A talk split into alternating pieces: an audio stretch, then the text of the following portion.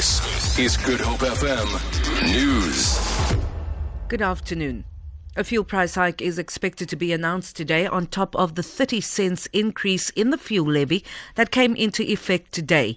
It's been predicted that the hike will be over 50 cents a litre, making the overall increase more than 80 cents.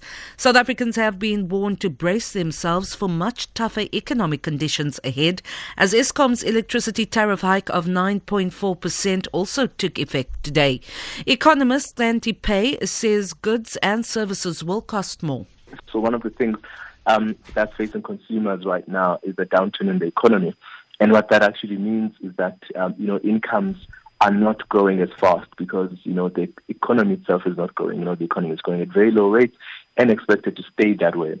What that means, therefore, is that incomes for um, for South Africans, for consumers, uh, will stay uh, sort of under pressure and we won't see the kind of increases that we've seen in previous years. Uh, this will also affect employment.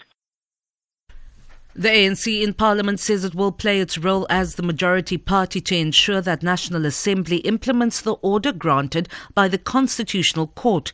Yesterday, the ConCourt set aside a National Assembly resolution that approved Police Minister Nathi Nhleko's report, which absolved the president from any wrongdoing in the Nkandla upgrades.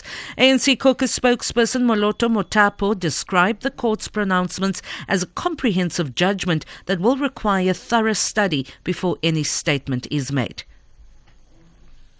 We will therefore duly study it, including a proper dissection and comprehension with regard to its far-reaching implication on how Parliament conducts its constitutional function in future. But in the interim, we accept without reservation that the orders made in the judgment, particularly as they relate to the Parliament, must be fully realized and will ensure that as the majority party, we assist in that. Three people, including a boy, have been injured after a bakkie collided with a station wagon on the R44 in Stellenbosch. ER24 spokesperson Russell Meiring says the two vehicles collided, sending the station wagon spinning into a nearby street pole. He says on assessment, paramedics found that a man, woman, and five year old boy was seated inside the station wagon.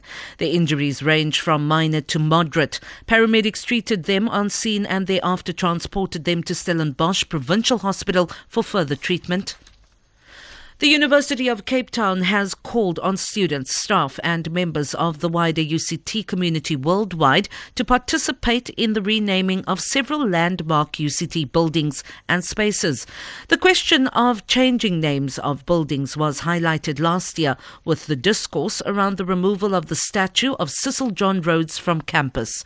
Vice Chancellor Dr. Max Price says the task team will consider the renaming of Jameson Hall as a priority.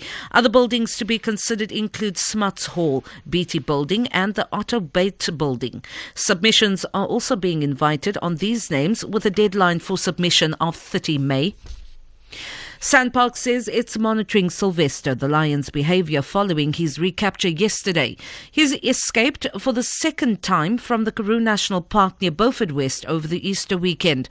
Sylvester was darted from a helicopter after a 14 person ground crew located him in the area, 20 kilometers northwest of the park. SANParks had earlier announced it would put the animal down but backtracked after a public outcry and said it would explore other options. SANParks spokesman spokesperson Wanda Mkutshulwa says the animal is in good condition. He actually woke up uh, by himself from the sedative that he, he, was given when he was darted, and he, he slept well. However, he is still quite skittish at this stage, which is to be expected because uh, this would have been quite an ordeal for him uh, being hunted and, and darted. So he is still a bit skittish, and we expect that he will be like that uh, for a few days more. For Good Hope FM News, I'm Vanya Klucher-Collison.